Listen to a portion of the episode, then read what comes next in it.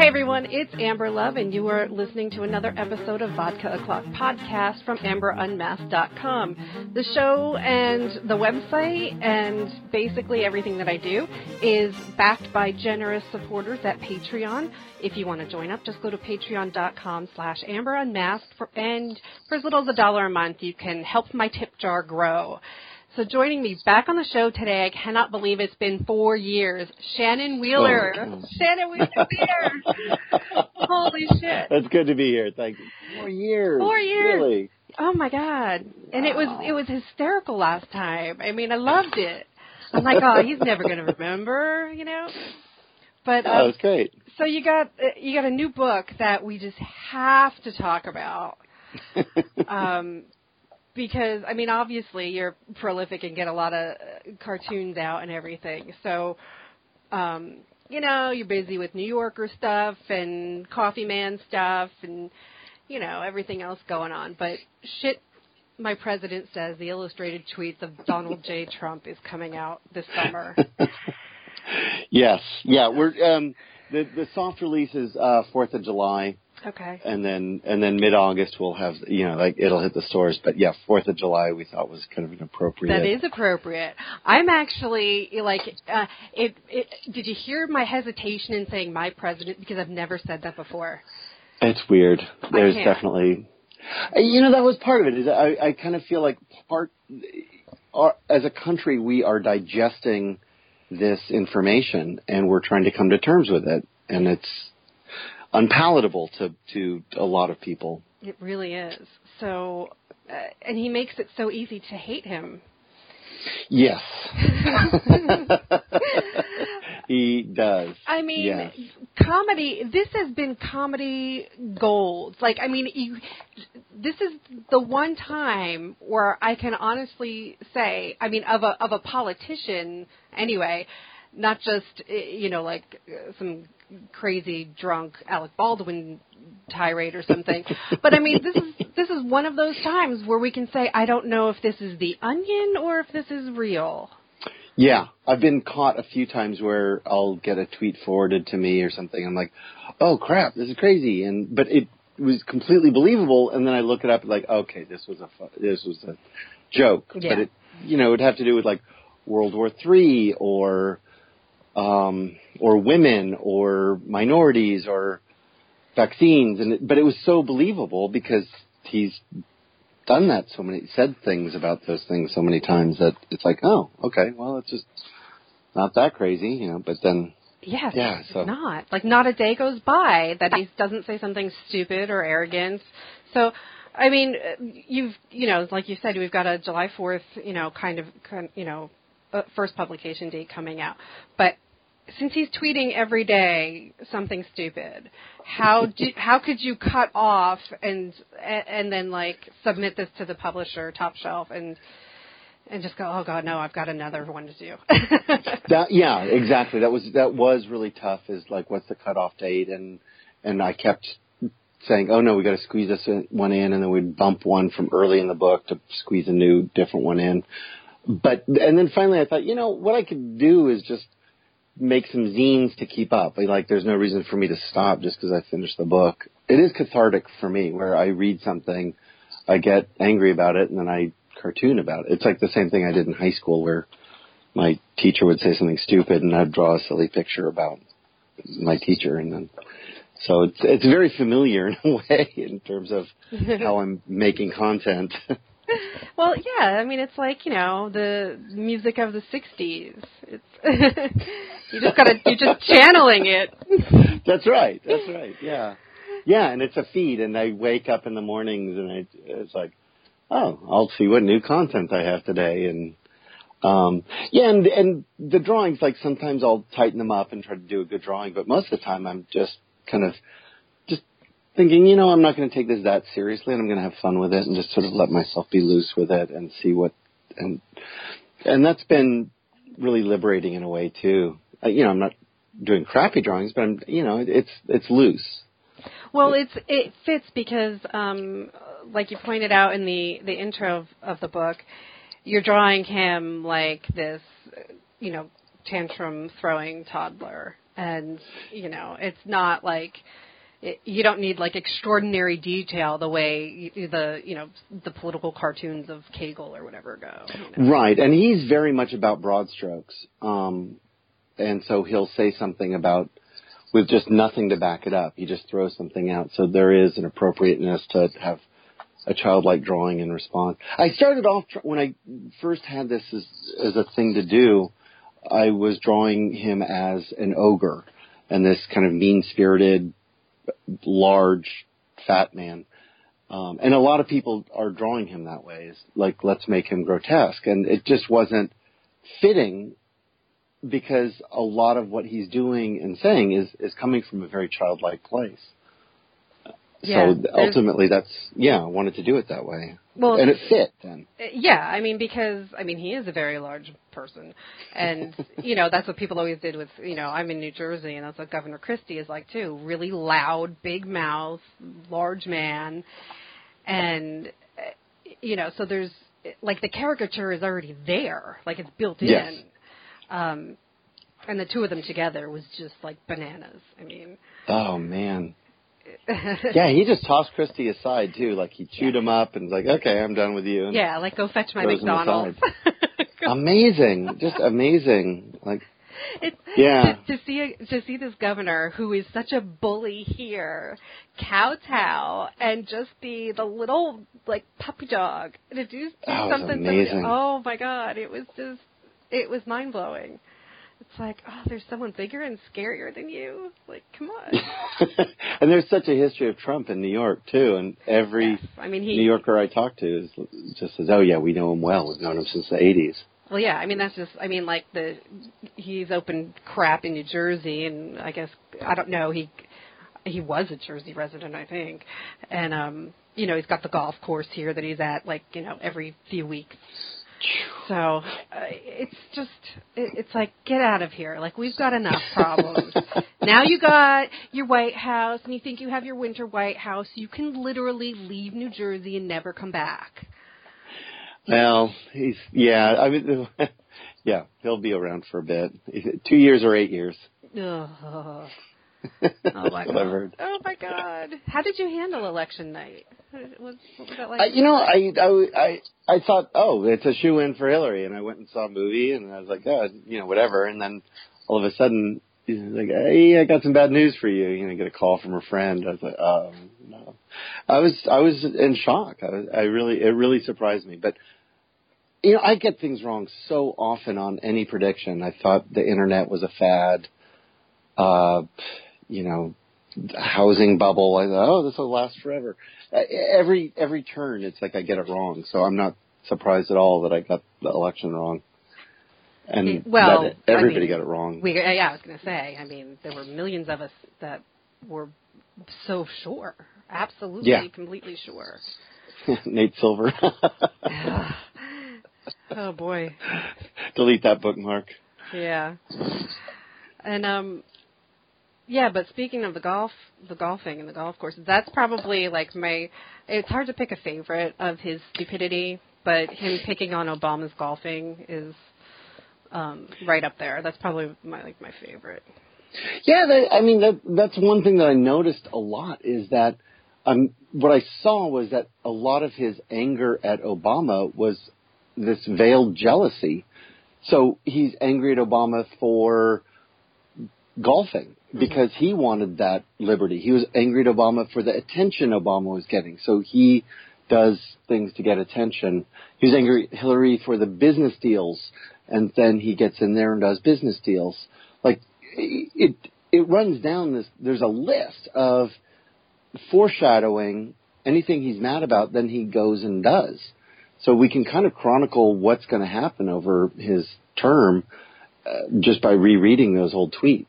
Yeah, a lot of people joke. They're like, it, you know, is he Nostradamus or something? Because, I mean, for for every like tirade that he has on Twitter, there's something from years ago that that counters it, and Yeah. and it's unbelievable. The just ah, it, it's sort of like this parallel universe.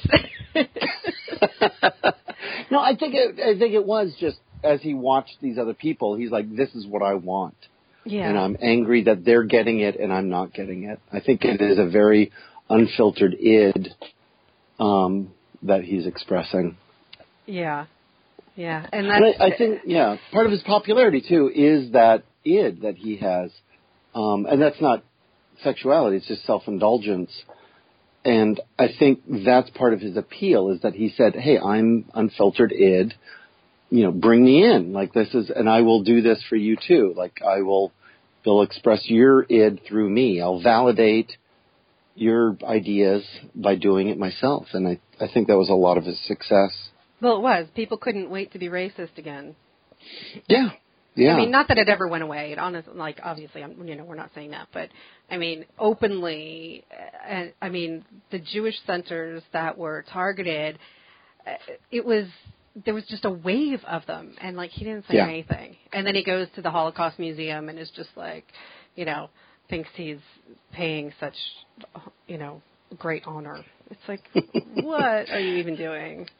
Yeah, it's it's very strange. Um, yeah, I think some of it too was just novelty, where people were wanting a novelty, and you know, we got like it. he's he's entirely a, a soundbite. Like that's all he is is just an entertaining soundbite. So the fact that he has all this responsibility to me is ludicrous.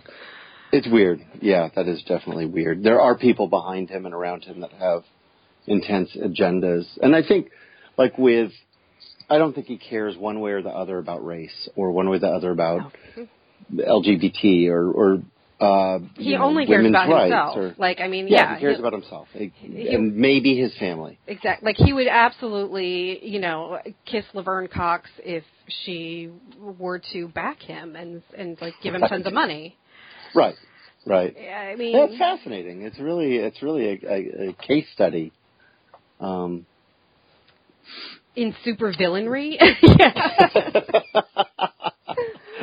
uh, one friend of mine said, he goes, "Yeah, this would be really funny if it weren't our president." I'm like, "Yeah, that's that that sums it up pretty good." basically and uh, you know so with the the fact that he's got his own tweets and and a lot of people say that anybody else you know unless they're an actual white house staffer is off limits i don't know if that's so true because the entire family has made themselves public figures Yeah. so the fact that they've made themselves celebrities and made themselves public figures openly, I think that I think that allows them to be targets. But you do, really did only you like specify just things that he said, not just the stupid shit his sons have said.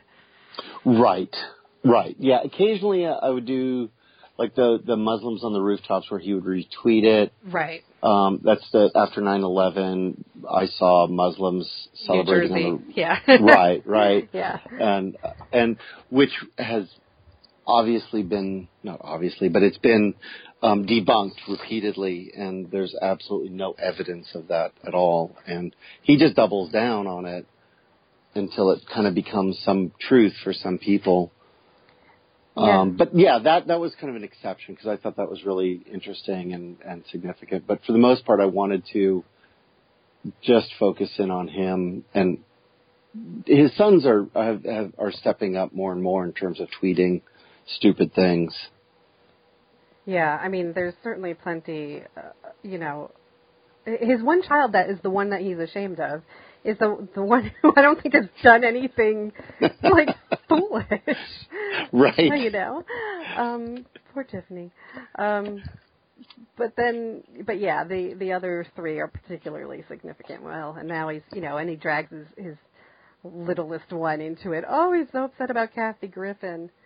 It's like, really? Do you, do you think people were uh, uh, worried about the Obama children who were small and adolescent or whatever when there were effigies of their father being lynched? I mean, Yeah, that was know. that was pretty horrifying. I yeah. mean, in my own town, there were somebody actually constructed a jail cell and put a Hillary um, prisoner in it on their front lawn. I kid you not. It was right by the hospital. I'm like, like so Wow. it's gonna be a high traffic area. They, you know, and it was just they were proud, man. It was like some like they refurbished a Shark Tank or something. I don't know, and um, they yeah, and they had that thing out there for I don't know how long. I mean, it's like a sign's not good enough anymore. Like just right, you, right. You know, Let's have a diorama, a walkthrough with wax figures. And yeah. I mean, on one hand, you know, I, I do, I do want, I am glad that people are pulling down some of the filters and expressing. That's one thing when I lived in the South, I really liked that you would talk to people and they were racist and you would know it. Then you knew, When- yeah, and there's no hiding. And I lived in, yeah, in the Bay Area and there was all this subtext about, you know, more, more sexism or anger towards men or this or that or whatever. But it was all kind of been below the surface and kind of you it would take a long time to figure out what somebody's real feelings were about race or gender or um so on that front I I do I I am glad that you know I'm glad that people are putting that forward. But it, on the other hand it's like man rein it in and don't be a, an asshole. Like this is disgusting. Like this, when you do these horrible violent things publicly towards other people it's just that's not good at all. So mixed feelings. yeah, no, I see your point, and and it's you know it's funny because it's it, it's always people talking about you know oh uh, there'll be a significant holiday and they'll be talking about how we need to be peaceful and love each other and be tolerant, and then the very next day these people in power are the ones who are you know passing policy exactly contradictory to what they said. Yeah, that was one of the one of his tweets about. Um, yeah, he gave it. I think that was, yeah, it was the Jewish Holocaust thing where he he talked about one thing and then Yeah. later that day passed a bill that was 100% the opposite. It's mind-boggling. It really- Yeah, I mean, uh, you know, you, uh, you could have a, you know, uh, obviously you already have a, a hilarious career path here as a cartoonist, something I think so many people would dream of. Um, you get to have fun. You get to, but but you, reading thirty thousand tweets and trying to pluck out these gems. I can't like. You you said that you started having some nightmares. Um, Yes.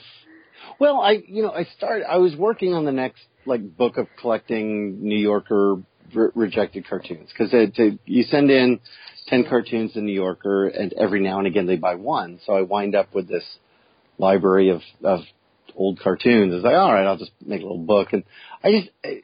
Beginning of the year, and I was doing that, doing the next little book. Is I was so bored with it. I just like ah, God, I just have to look at my own crap again. And it was just, and then my friend just shut me up. He's like, ah, why don't you illustrate Trump's tweets? And I was like, oh, and it just, it was like an explosion and I got excited. And I, so that night I did like 20 of them, um, and just jumped in and, and I was like, oh, I could do a book of this. So I, you know, called the publisher and said, hey, how about I do Trump tweets instead of doing more of the same, which I'm just bored with. And he, they're like, yeah, sure, whatever.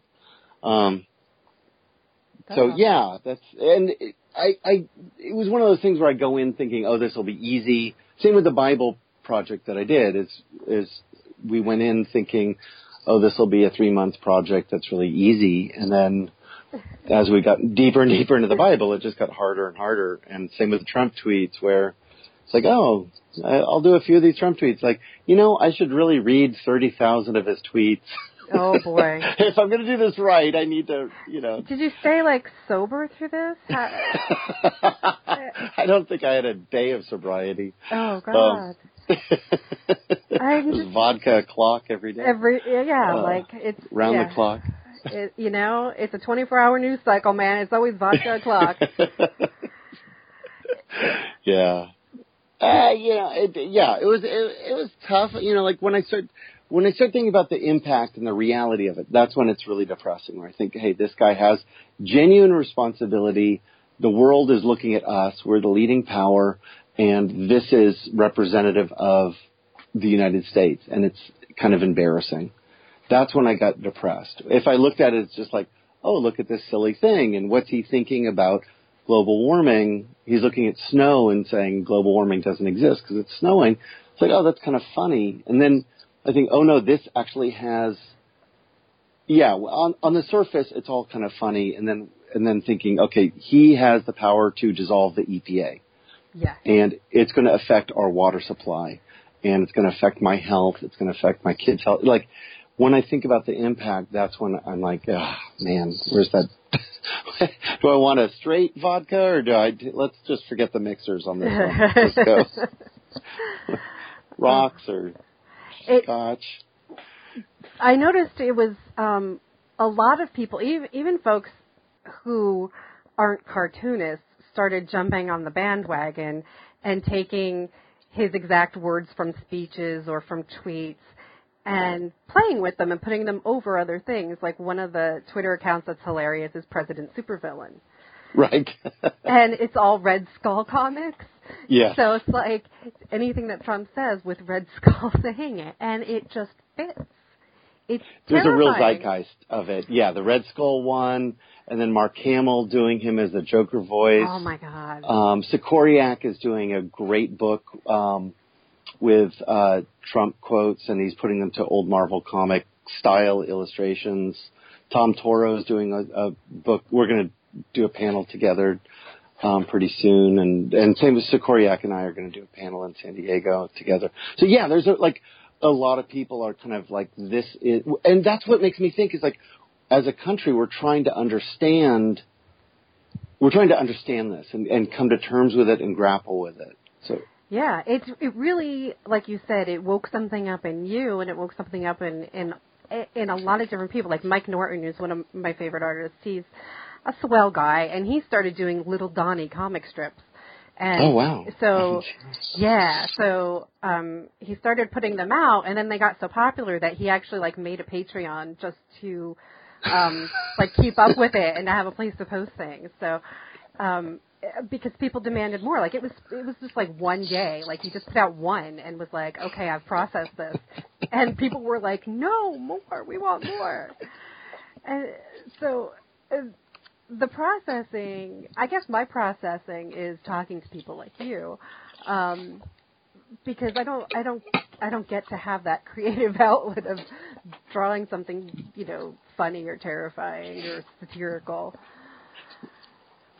Um, the catharsis. It is very cathartic. Yeah. It's, um, yeah, and yeah, we're all dealing with it slightly differently, and the, you know, you have a traumatic event in your life, and then you go through stages and and um, there's no joke there. I mean, how many cartoonists and comic book people have you seen, you know, get injured, get sick, and now they have to have like GoFundMe's put up because they're freelance and it sucks.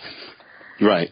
Um, like uh, Brian Glass just oh yeah fell off a ladder. Um, Jonathan oh. Maberry tripped and fell and broke a couple ribs.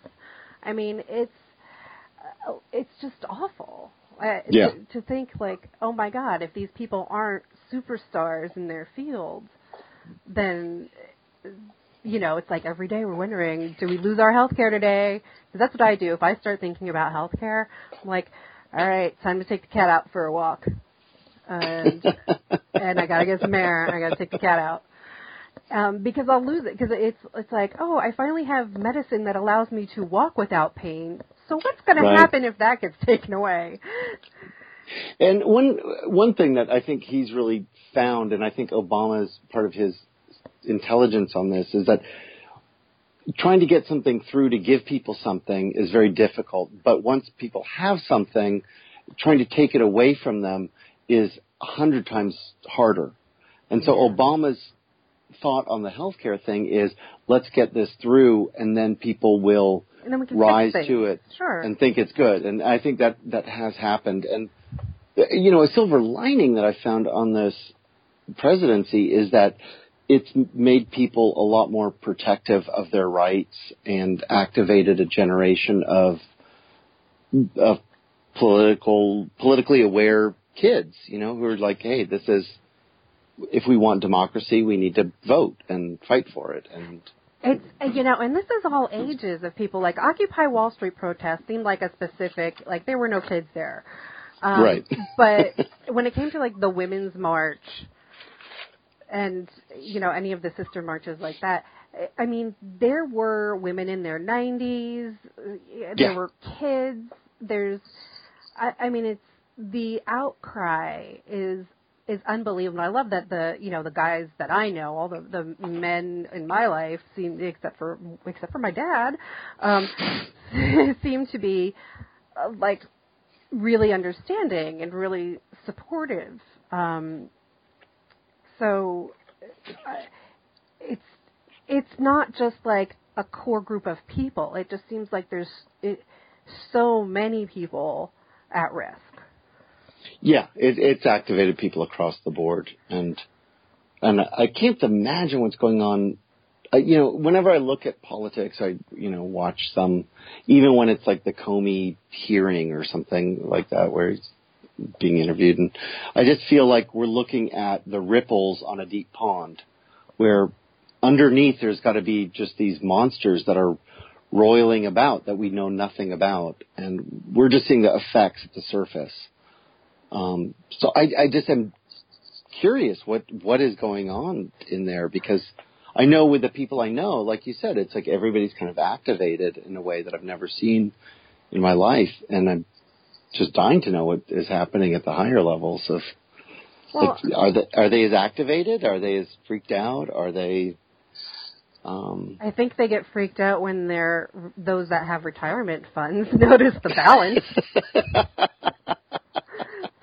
yeah. Right. Because I once a week I hear my mother go nuts. oh really? Oh, interesting. Yeah. Huh. And I'm like, just stop looking at it. yeah, yeah. I mean, for and then she got like really nuts. She started looking at it like every day, and I'm like, stop looking at it. Wow.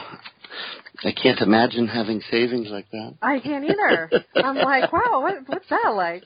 Yes.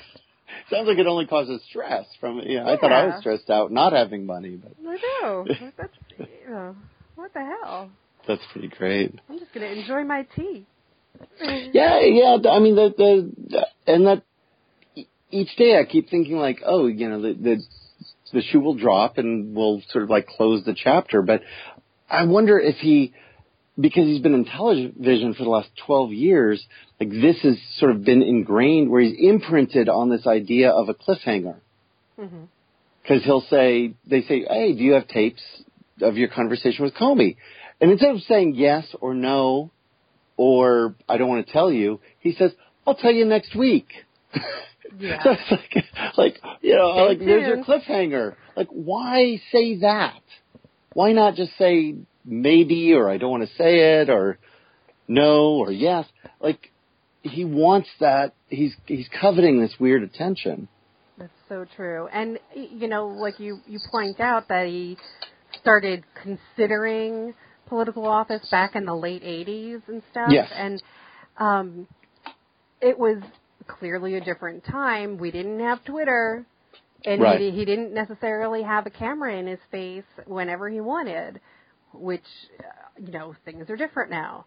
You know, it's there's cameras everywhere. so, I I don't know if he would have gotten the satisfaction of that attention craving the way that he can today. Right.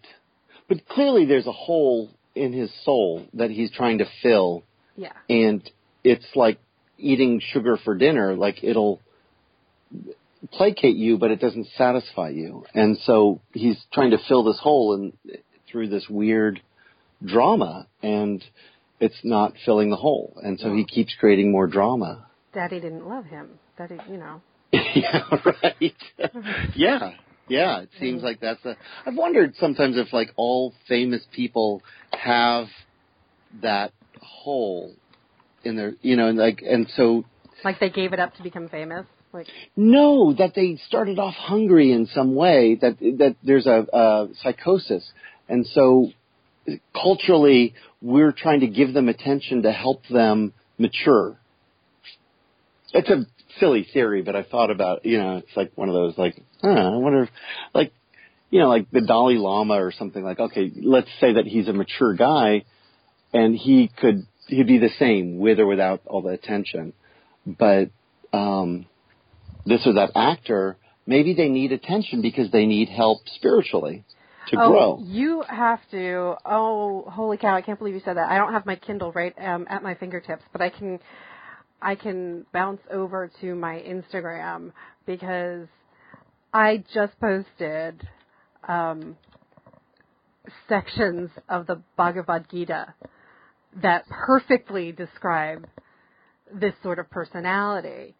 Really? Yeah, they uh, uh, in this particular translation anyway, it's a conversation that Krishna is having with his favorite pupil and he's trying to explain three types of energy and um, and how it affects personalities and people's actions. So of course the one is when you're like in harmony and you're spiritual and you, you know you you're devoted. Um, the second one is where you're aggressive and selfish and even if you have even if you don't come off as mean eh, if you do a like if you perform a service for somebody else it's only because uh-huh. you're you expect something in return right. so uh, it's described as self-important, obstinate, swept away by the pride of wealth. They ostentatiously perform sacrifices without any regard for their purpose. Egotistical, violent, arrogant, lustful, angry, envious of everyone. They abuse my presence within their own bodies and in the bodies of others. And so it's like, and it just goes, it's like pages and pages describing um, these three different types, and then like the third type is more um, a person who who doesn't take action, who's uh, stays like unaware and like depressed or or something like that. So like this, there's this whole big category that of and it's like this spiritual personality. And it's like everything they do. It's like i have this today but i want more tomorrow and this is mine and I'm going to take that and I'm going to destroy that guy because he's an enemy and I don't like my enemies and I'm the right. best, I'm successful. And it's like all this stuff is written in these ancient words.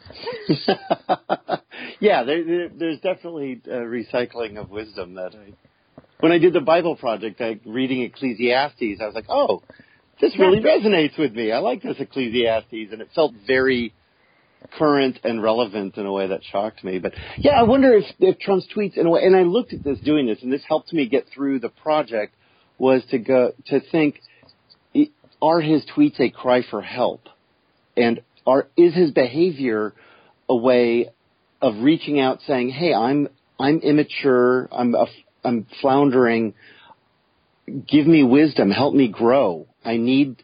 I need something in my soul that I'm not getting, and I like and he's broadcasting out in order to get something back. Well, do you think that there's any authenticity when he starts to um, talk, you know, God bless America and there's only one God in his tweets? I mean, like this is stuff that clearly he had no belief in before. Um, yeah, no, he's he's atheist. I, uh, clear, I think he's totally atheist, or you know, maybe agnostic. He's just an atheist. He doesn't care. I mean, like, yeah, he doesn't care one way or the other about God or church or anything like that.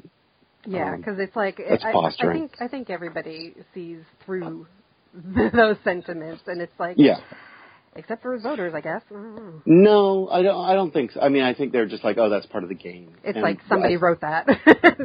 and a lot of times, yeah, that's one thing. Like, did Trump tweet that? Is a good site to say what's the probability that this was actually Trump because he does have other people kind of fill the gaps. And a lot of the a lot of the tweets that I read, it, you know, really it's not 30,000 tweets because a lot of them are quoting his book, retweeting somebody else, or saying something completely inane, like, you know, God bless America or something, which was done by an assistant. And you can just kind of skim over all those. Well, it's um, funny when it was, when everybody was joking but not joking. There was what 24 hours or more when he didn't tweet, and everybody was like, "Oh, Kellyanne took his phone away." Right. Right. And it, it, it's like, yeah, because, you know, people are telling you, you gotta, like, bone up here. I mean, don't be such a jerk. And he probably was able to do it for, yeah, a day and then. And then stole um, his phone back. And then was like, no, I'm getting, I'm getting more what I want by doing this, and saw the consequences. An unsecure phone, by the way. Right. Yeah. yeah. and now, and now, you know, and Twitter's policies, like if you tell the president, you know, you're a fucking asshole, they put you in Twitter jail. Right. And uh, you know, so the free speech of Twitter, uh, you know, doesn't apply universally. Um, oh well, which, there's no free speech. I mean, it's a it's a corporation. Yeah, I mean that's exactly. You have to agree to their terms. It's just that if you have the verified check, you know, right. it makes a difference because other people get trolled every day, and without that blue check, Twitter doesn't give a shit. Oh, really? What does the blue check do? Like it? Um, it's just like that you're verifying that you are who you are. It's a a, Right. a validation. Um, you know, so celebrities have them. Although it, I'm absolutely astonished how many comic book people have them.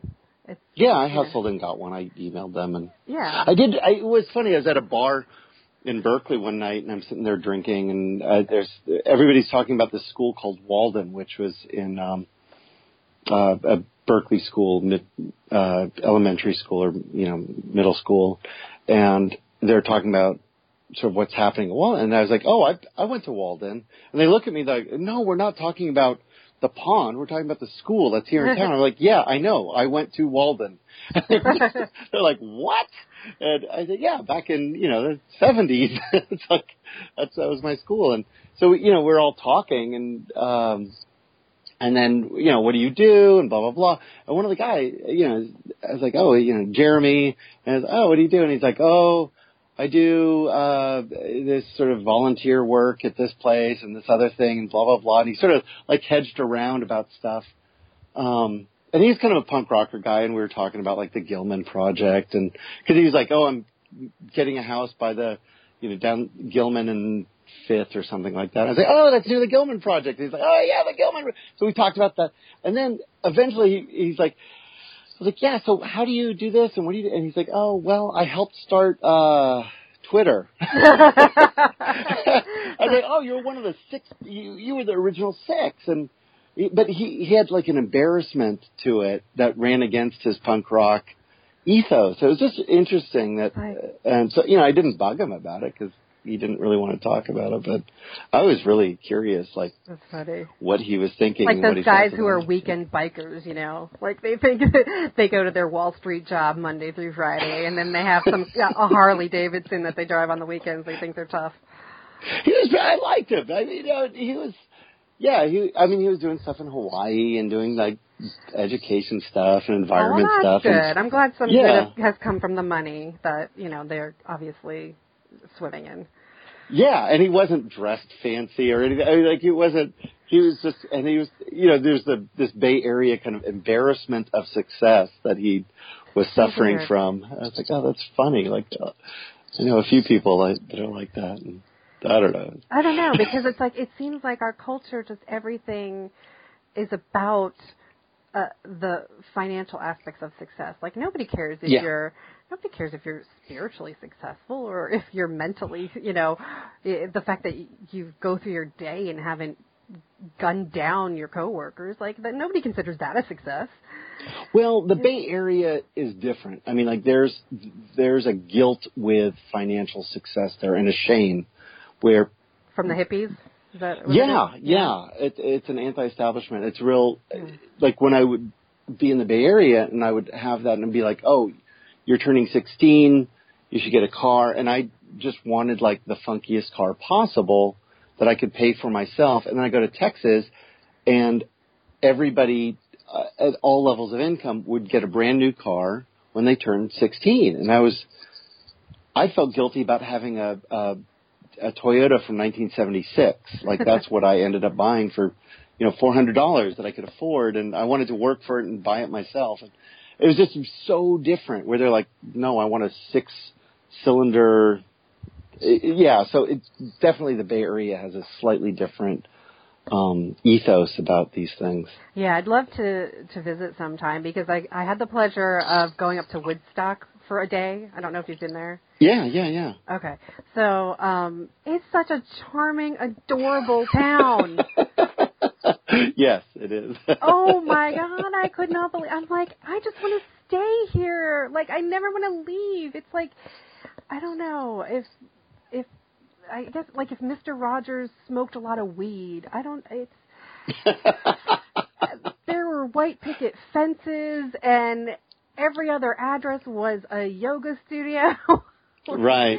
Yeah. Um, and and all of the the artisans, because there were so many different kinds of art, all all the artisan boutiques and galleries. It's like you know that stuff. Like there was, there was like this great big painting of a black cat, and I had just adopted my cat, and so I was like, oh, it looks like Gus, and it was like I don't know, like hundreds and hundreds of dollars, and I was just like, I'm like, yeah, I'm like, no, you're you're looking at the wrong person.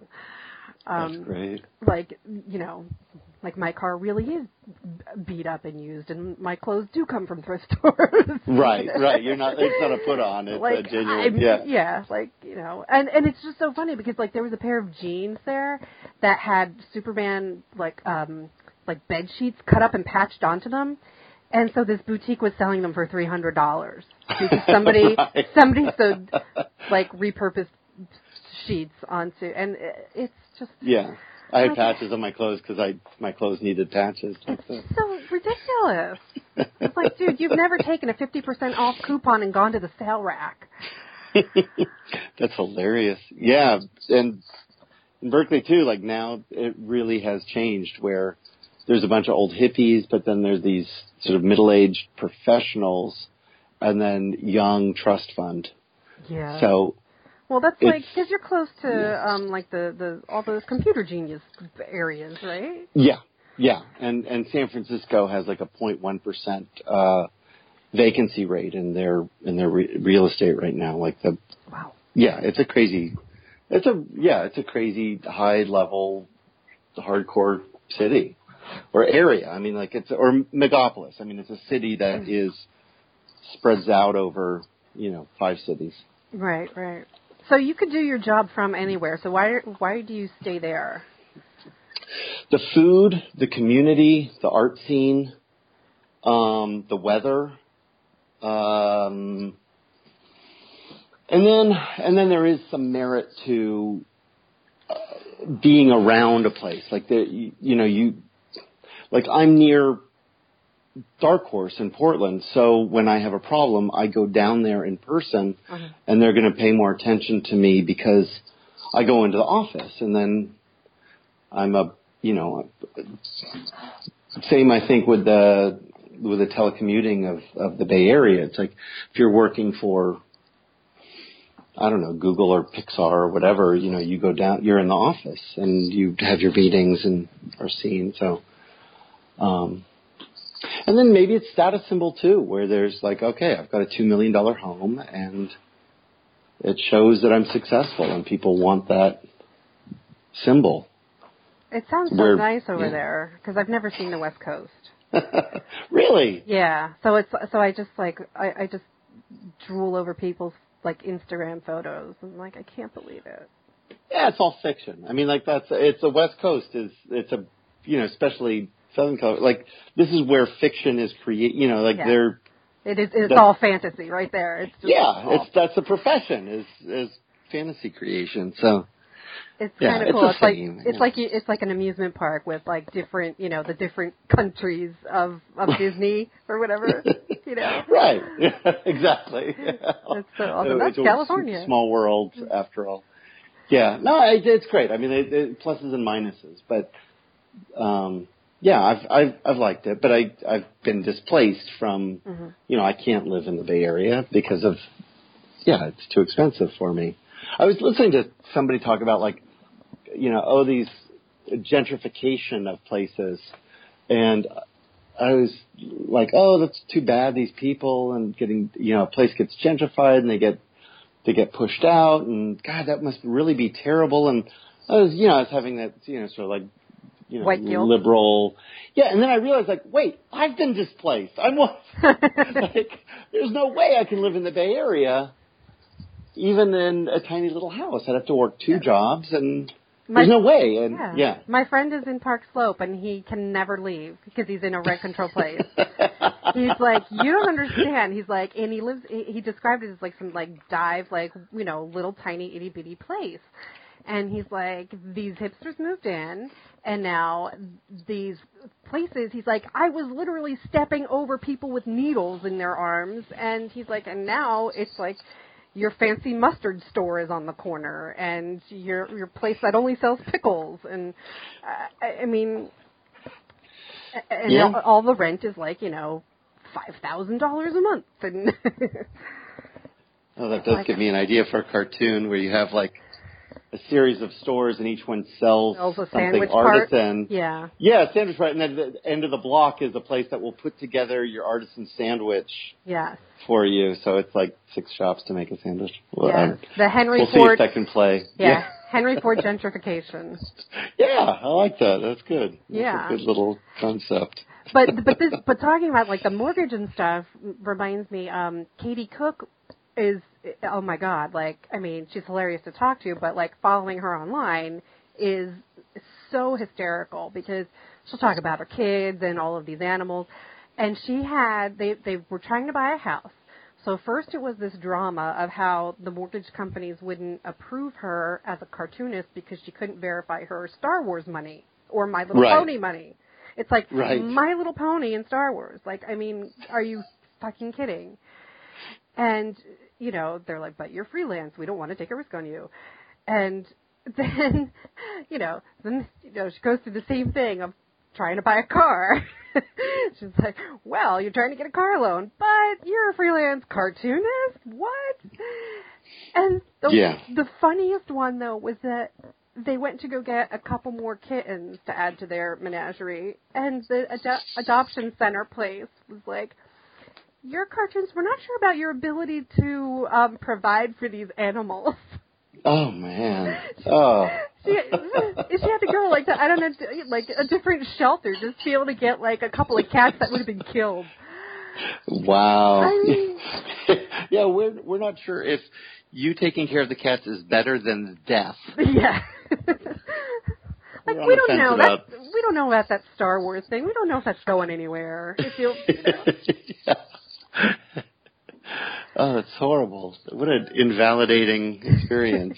yeah, I mean, so is it? I mean, do you do you go through that kind of stuff too? Is, Oh yeah, Yeah, yeah. yeah. And I mean, one night, I, like the New Yorker has such weight to it, and I was at the bar the other another night, and I'm talking with some guy, and and he's saying, you know, what do you do? And I said, oh, I I'm I cartoon, and again, this is a very Bay Area thing that I find myself doing, where I'll downplay everything, and he's like, oh, do you get published? I'm like, yeah, I get published. He's like, oh, what do you, you know, what do you do? I like, oh, I do so, so, um, underground comics, and I get appear to in some magazines, and no, I just don't want to. And then I, I, I, I finally said, okay, there's no way I can say this without sounding like an asshole, but I get published in the New Yorker. and we both started laughing because he knew exactly. Because it, yeah, it sounds pretentious. It sounds like you're, it's you know, uh, like your Yeah, chauffeur is going to pick you up when you're done with your martini. Right. I, I just left my monocle in my back pocket, but let me get it out for you. It's, uh, um, yeah, so that's helped a lot. Yeah, the, the New Yorker does have a old school resonance that validates. So yeah, My Little Pony and Star Wars, that is kind of it's it's heavy money, but it doesn't have that um, that echo of nobility or echo Right. of legitimacy. So, but yeah, most when it gets to real money, like going into the bank and saying, "Yeah, I'm freelancing this," it's what's your income? Like, well, it's variable. Like last year I did great. The year before I did terrible. You know, like next year, I don't know. now you Um, have Trump content. right. Maybe this book will sell and maybe it won't. And I'm a gambler. That's what I am. Um, yeah, that's, yeah, it's tough because that's, it's abnormal and it's outside the system. And I think I squeaked in when I was buying my house on the last, right before the crisis where they tightened up all the reins where they're, they were still giving out mortgages to dead people. And I think that's where cartoonist is like one notch above dead. So. oh, well, there you go. I, I squeaked in there.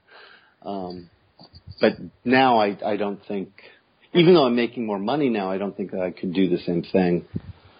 So, and I no idea buying a car, how that would, ugh, that sounds horrible. See, there's an East Coast thing that is just so great is that you don't have to buy a car. Oh, you You've do where I live. Really? Unless you plan on taking your horse 20 miles. Yeah. oh, wow. Yeah, no, I mean, and that was like when we moved here it was obviously very different. There were no strip malls, so like it was a 20 minute trip if you ran out of milk and eggs.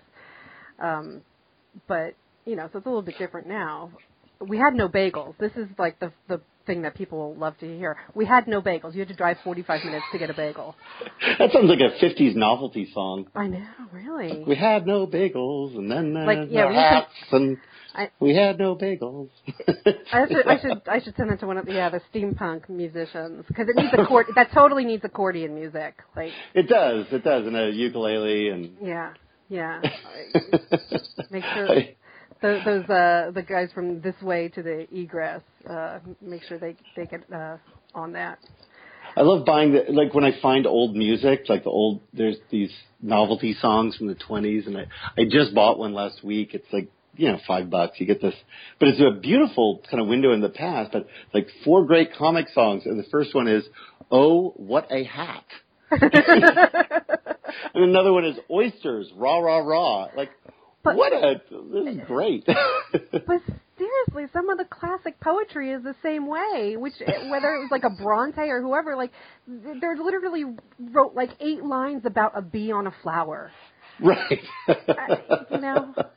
Although my comics are pretty inane too, like oh, let me obsess on how to, you know, what the cat's doing or something. You know, now they have Ani DiFranco. I'm just saying, there's, there's bee on a flower, and right. and then it's there's great. Then there's vagina monologues. Just, Right. Ooh, maybe Ugh. that's what that meant. I once tried to write a uh, a, a a sequel to the. I, I it was a gag, but I, I wa- it's like the sequel to the vagina monologues was that um, clitoris soliloquy. Oh, see, poor little thing left alone. yeah, exactly. it, it didn't. It's it, I, every now and again I'll try to write sequels to like um, oh, what was the other one that I was working on? The um, uh, Waiting for Godot. hmm And so the sequel would be Godot comes, and he turns out to be a real bore. And so they're like, the sequel would be Waiting for Godot to leave. Leave.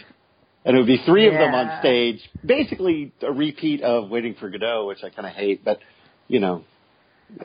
Anyway, sequels. But it's but it's you know it's sort of how memes like evolve and they get taken up a notch and a notch and a notch because I remember when we when we first spoke years ago we were talking about the cat on a Roomba oh yeah. and now there's like a cat on a Roomba in a shark costume. Now there's cat on a Roomba in a shark costume with a baby in a shark costume chasing it. So it looks like Right. these sharks running around the kitchen. And then it'd be like, oh, but we got to have like the the little, you know, I don't know, the puppy in the. It's like they just keep going up and up and up. and it's a language in and of itself, and we don't even know the root word of that. You know, why is this Roomba? What is a Roomba? And you know, what is this? Why is there, you know, three cars in a Roomba? Like, how is this funny? You know, like, but yeah, it just evolves out of the source. That's interesting. Well, I uh, even like in the the novels when I was writing them, I was afraid to use things that might be dated in a couple years. I'm like, how do you know? Like you were talking about your you know your speculations on whether things are going to go a certain way. I was like, how how do we know Facebook's not going to go like MySpace did? Oh, Like, it will. It you know, definitely will. I mean, someday it will. And so it's like, so if I'm writing these novels and I write Facebook, it's like, you know, is that going to sound terrible in five years? Yeah, my friends, when I first, I don't know if we said this last time, but when I first got the, the cartoon in the New Yorker, and they were saying, you know, I was like, oh, you know, uh, so happy I got the cartoon in. Oh, you know, what what is it? Two cats talking. Yeah, saying something pithy that's funny now, but you'll have to explain to your kids because it doesn't make sense. And I mean, they just went on and on deconstructing it. They didn't know what the cartoon was, and they threw darts and hit bullseyes. I was like, yes, yes, Yes, that's that exactly what it is. Two cats talking. They're saying something pithy. It won't be funny in five years. It's a yeah. And they're on Roombas. Yeah, no. And they're on Roombas. Yeah. That was the cartoon. Yeah. Didn't I see you on YouTube riding a Roomba? Yeah. and I have had to explain to people what a Roomba is, and oh my goodness. what YouTube is. well, you know, I'm still waiting for Rosie the robot maid from the Jetsons, you know. And it's Oh, creepy yeah. that there's some shit like that out there. There was a friend of mine um uh, was like working in security or something. There was like some big like trade conference or something about security. And it was like this this crazy of like this robot that does everything and it's like seriously you're gonna okay fine it's not armed but you're seriously giving a robot security guard duties right now like yeah, it has facial recognition. mm, It's funny because Mark, who I did the Bible with, he- in his um, when he wrote the Prez comic, he wrote about a robot security guard and kind of them malfunctioning. And then shortly after, they had that press release where they're like, "We are installing these facial recognition robots that will talk to you. They'll interface, so you can go up and ask information. So they're multifunctional, but it was." Mark had no idea that that was a real thing. He was doing a parody, and then within a month, like the parody he was doing was a reality. it's like star trek that's just absurd although i'm still waiting for a teleporter but Uh, uh, it's so it's so true and it's so scary because it there's like only like certain people you know you can make robocop jokes with because Right. then like they did that reboot which failed i guess but it was it- you know it's one of those things where it's like if they haven't remade the movie then it's like just our generation that's going to get this joke Right. you know they're they're not going to understand what OCP is. or or Tyrell Corporation or yeah, yeah, all Uh, that. Yeah, my mother. Do you want to know about my mother? Yeah, all the little lines. Yeah, in my, I, I teach a cartoon class, and sometimes I'll reference something, and if it's not within the last five years, then it's unless it's been yeah reboot, remade in some terrible way. Yeah, it's interesting. It's funny. Yeah, it's either been endlessly regurgitated and cemented into our culture, or it's gone. mhm. And there's no middle class of, oh, we kind of vaguely know these things. We vaguely know, you know, we have this. I keep having to explain to a friend of mine who will make a joke and then explain it. I said, no, we've got the same library of information. if you make a Star Trek joke, I will get it. Like I know what the tribbles are. I know, you know, the Tholian's web. I know I've watched every Star Trek as you have. Like I've read these same books that you have. Like you don't need to explain Master and Commander joke to me. see, and I I didn't. Uh, I see, this is where the thing. Like I only have like limited Star Trek, so I didn't get the meme about the four lights. That was about. oh yeah, well, that's next generation too. That's not even real Star Trek. Okay, yeah. Then, but yeah, so I so it was like some sort of Trump thing. And I'm like, okay, now I feel left out of the joke. Well, the YouTube, uh, not YouTube, but the, the uh, Netflix, which Yeah. we'll have to explain in five years what Netflix was. Really. But there is an amazing ability to consume things from our past, and that's Historical kind of documents. yeah, yeah. You want to watch all the old Star Treks, you know, like here you go. Yes. And that's uh, because uh oh what the hell? There's a there's a new MacFarlane show coming out where it's like it's a further spoof. Like Galaxy Quest was a spoof of Star Trek. Well, now there's like a new show with uh, MacFarlane coming out, uh, which is like even spoofier apparently. I don't know. Oh well, I you know Star Trek was a spoof. Like that's the thing is like you know like there they it was perfect, and I don't see why spoofing Star Trek because it's. I mean, Shatner overacted. Yeah, it's that was kind of funny, and I like that he overacted. It doesn't need to be explained to me that he overacted. You know, like that doesn't do anything more for me. I'm kind of resentful of some of those Hey, Galaxy Quest was all right though. That was pretty had some moments. Yeah, I can probably quote that one.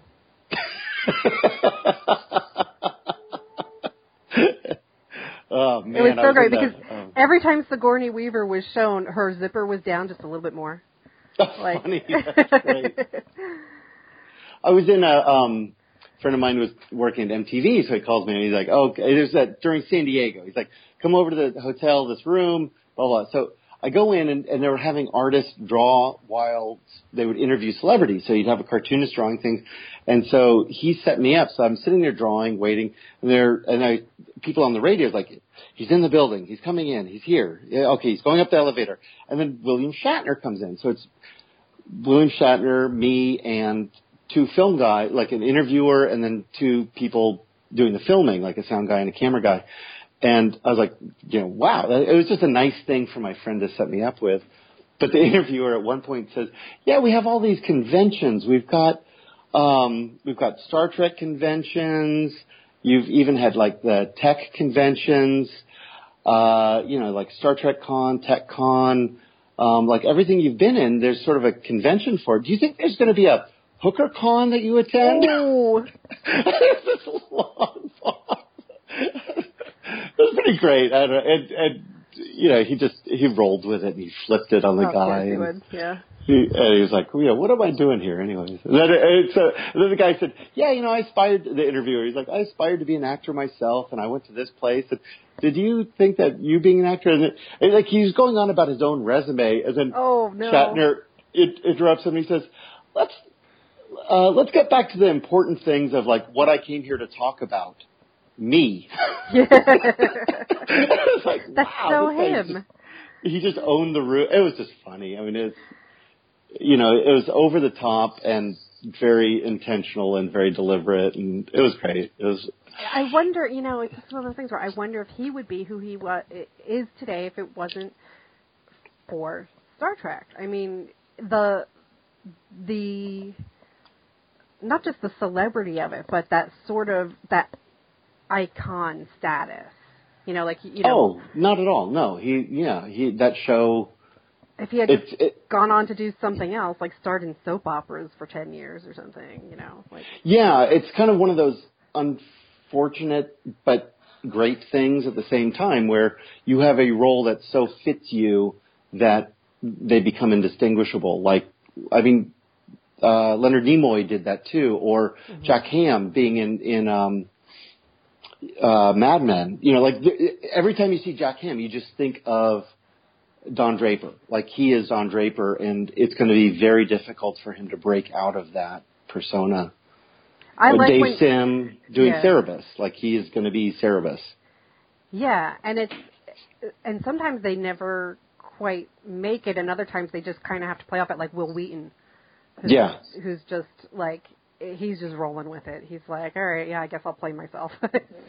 And it- Nimoy fought it for a while, and you know, I am not Spock. yeah, yeah. And then he tried to do all these things to, and then and then he embraced it and said, "Oh, you know, like actually, I'll just accept this and move forward." And it seemed like Shatner never really had that conflict of um, conscience or something.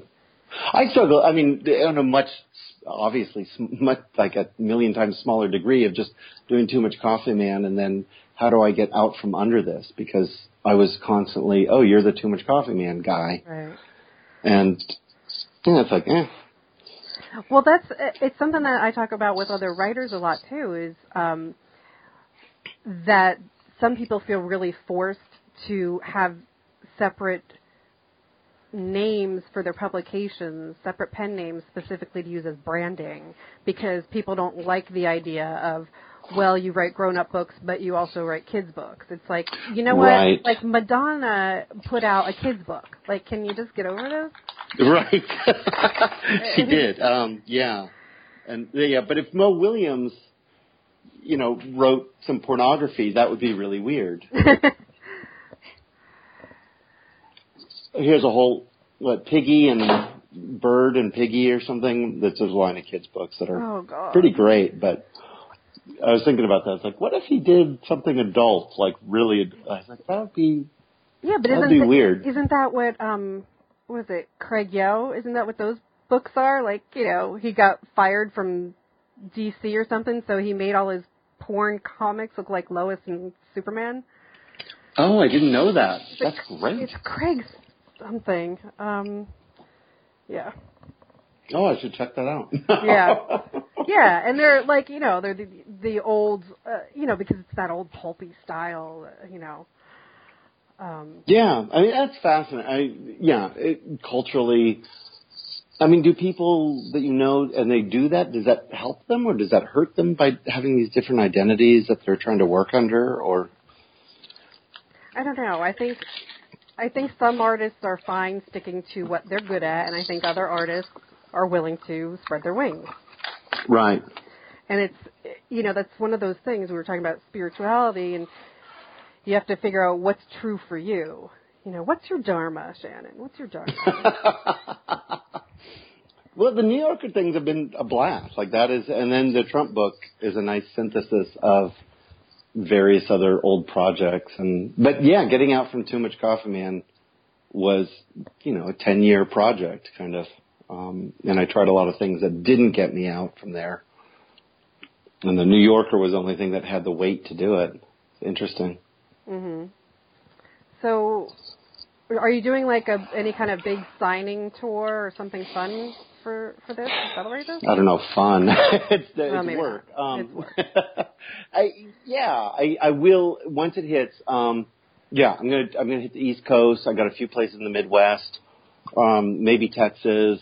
I'd like to go back to Austin and, um, yeah, I'm, I'm yeah, and I'm starting. I'm starting here in the West Coast. There's a, a local shop that said, um, you know, just as I was starting the book, he goes, "If you do this book, I'll buy 200 copies on day one, and we'll have a big signing." I was like, Okay. "Okay," and that kind of pushed me over the top. Him saying that, and I know it was two beers in, and um, but it's still. I was like, "Wow, there's there's a pull for this. This is a you know, it's interesting."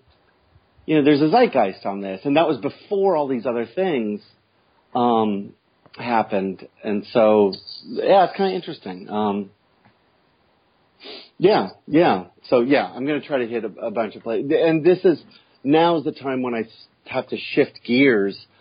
And that's one really difficult thing is to go from being creative gear of let me take this stuff and try to write and draw these comics and try to make sense of it to let me now do podcasts and go on tour signing and set up thing like the logistics of doing a signing in New York. Like where do I go? Who do I?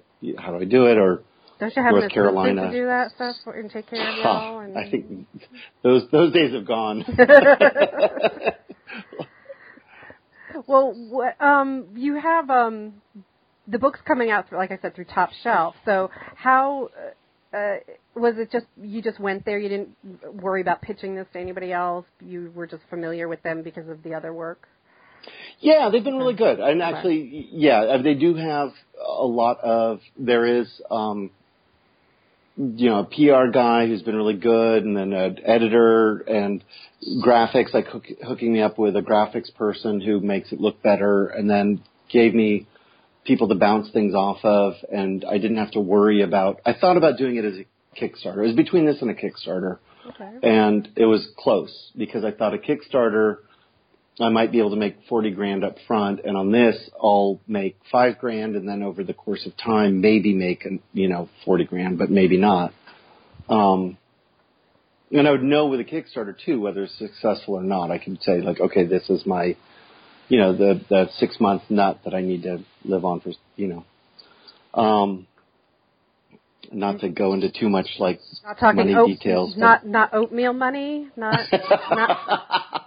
right. Still pretty much oatmeal money. I don't know. The oatmeal's gotten expensive. It's like, you know, you get the steel cut, you know, organic oatmeal. It's like seven bucks a pound. That's Ooh, just yikes. not cheap. Um, you want the good stuff. Um, it takes four hours to cook. Yeah, yeah, I know. Uh, I've made that same thing with rice. Like, oh, Yeah, like wait, what happened? I thought rice was two minutes. That's what the commercial. yeah. No, no, you got the artisan stuff. That's a pain in the ass. Oh, great.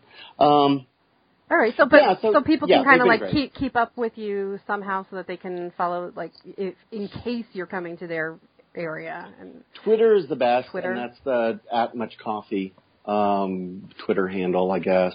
And then obviously through like the top shelf is is helping organize a lot of stuff. Um, and then I have a website of uh, TMCM, which is short for too much coffee man.com. Um, Facebook, Googling, a quick Google, you know, all that stuff is kind of vomited up. So. Okay. I mean, look at you. You got a Wikipedia page. Oh yeah. Yeah. A couple. One for me. One for uh the comic. One for the opera. I don't know. The, the, yeah. Yeah, it's wrong, left and right on the wiki page too. And it's a total pain in the butt. To, you know, you got to call up your friends like, "Hey, my dad didn't leave my mom to go start a commune. They met on the commune. Like, can you fix this?" you can't just like fix it. That doesn't count as No. like authentic, uh, authentic. Uh, what do I call it? Verification, Authentic- authenticity right. or authentication. Um, No. Uh, yeah. No, if anything, so it, funny. it's a, if they if your friends admit that they're a friend of yours, then it's a partisan change, and it's discredited because you're soliciting and encouraging a, a change, even if it is a correction. It's not even because politicians and bullshit people go in and they want things to be flattering hmm when their lives are. It doesn't necessarily reflect their lives, you know. So people are selling stuff like they're trying to paint a picture that is you know, not not a photorealistic one. Well, you're very humble, as we know from that whole Bay Area thing. More like insecure than humble, but sure. All right. So, okay, Twitter is much coffee and uh, tmcm.com for everything else, Yes. I guess. Um, and uh, if you guys are, you know, staying in uh, the stream of comic news, then um, Top Shelf, you'll probably see releases from that and, and whatnot.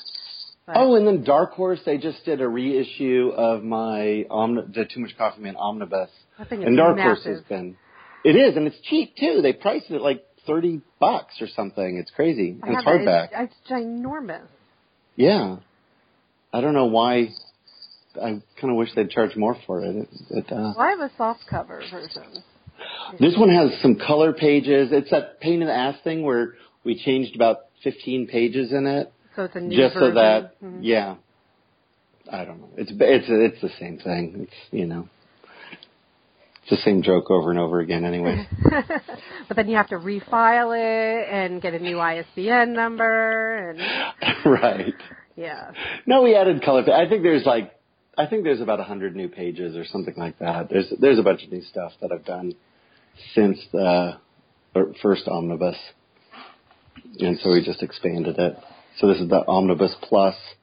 I mean, it's like a coffee table book, and it, you know, by next year you'll actually be able to just stick legs under it and use it Yes. as a coffee table. Which is the good Kramer joke that nobody will remember. Oh yeah, coffee table book about coffee, coffee tables, tables. which turns into a coffee table. Yeah, that was great. All right. Well, Shannon, I'll let you go back to your, um, you know, ridiculously fun life. Oh, I know. In this conversation, I think Trump has tweeted three times, so I've got You've got so much work to do. three more cartoons to draw up here. Oh. Yeah. No, it was a pleasure. Thank you very much. It really it was a good. It's always good. So. So look for shit my president says uh, coming out this summer very soon, um, and follow Shannon because he's amazing. And, Ah. and we will have to talk more than once every four years because that's. Absolutely. Yeah. No, I'm gonna be. Yeah. Yeah. You got to come out to San Diego, or when I'm out in New Yeah, York, I'll see you, or Yeah. you know, for sure. Okay. I gotta have a, a vodka with you. Is what I gotta have. That's I that's what's gonna happen. Seriously, I like So. myself a, a good lemon martini, man. I'll drink the vodka. You drink the coffee. I think that's. Oof, yeah. I have. I keep. You know, I do keep my coffee usually in the morning. I'm pretty good about it. That's good. I'm having cranberry tea right now that a, a sweet friend sent to me. So. A friend said that uh, uh, coffee and alcohol is the yin and yang of modern life. I love it. I love. I was like, ah, I wish that was my quote. I had to read another like spirituality book, and like the guy is talking about cutting out caffeine and detoxing, and I'm like, dude, hell no. It's like I will keep some demons. Some of the demons are gonna stay. Toxins are my identity. So yeah, there you go. I mean, uh, I'm never gonna be Zen. I but okay, we have an understanding now. You're more zen than most zen people, so you got that. cool. Thank you. All right. Well, Thank you, Shannon. You guys, oh yeah, don't forget to follow me too, because you know I tweet a lot at Elizabeth Absolutely. Amber. Yeah, Elizabeth Amber, and it's Amber Unmasked on Instagram, um, which is mostly cat pictures. Um, so if you need inspiration, you know where to go for cartooning. Um, there's cats in a stroller, cats on leashes, whatever. Oh wow. Yeah, yeah. My uh, my boy is ridiculous. He's Uh, he, he's, he's a spoiled child. Oh, that's great. Um, so, all right, guys. Till next time.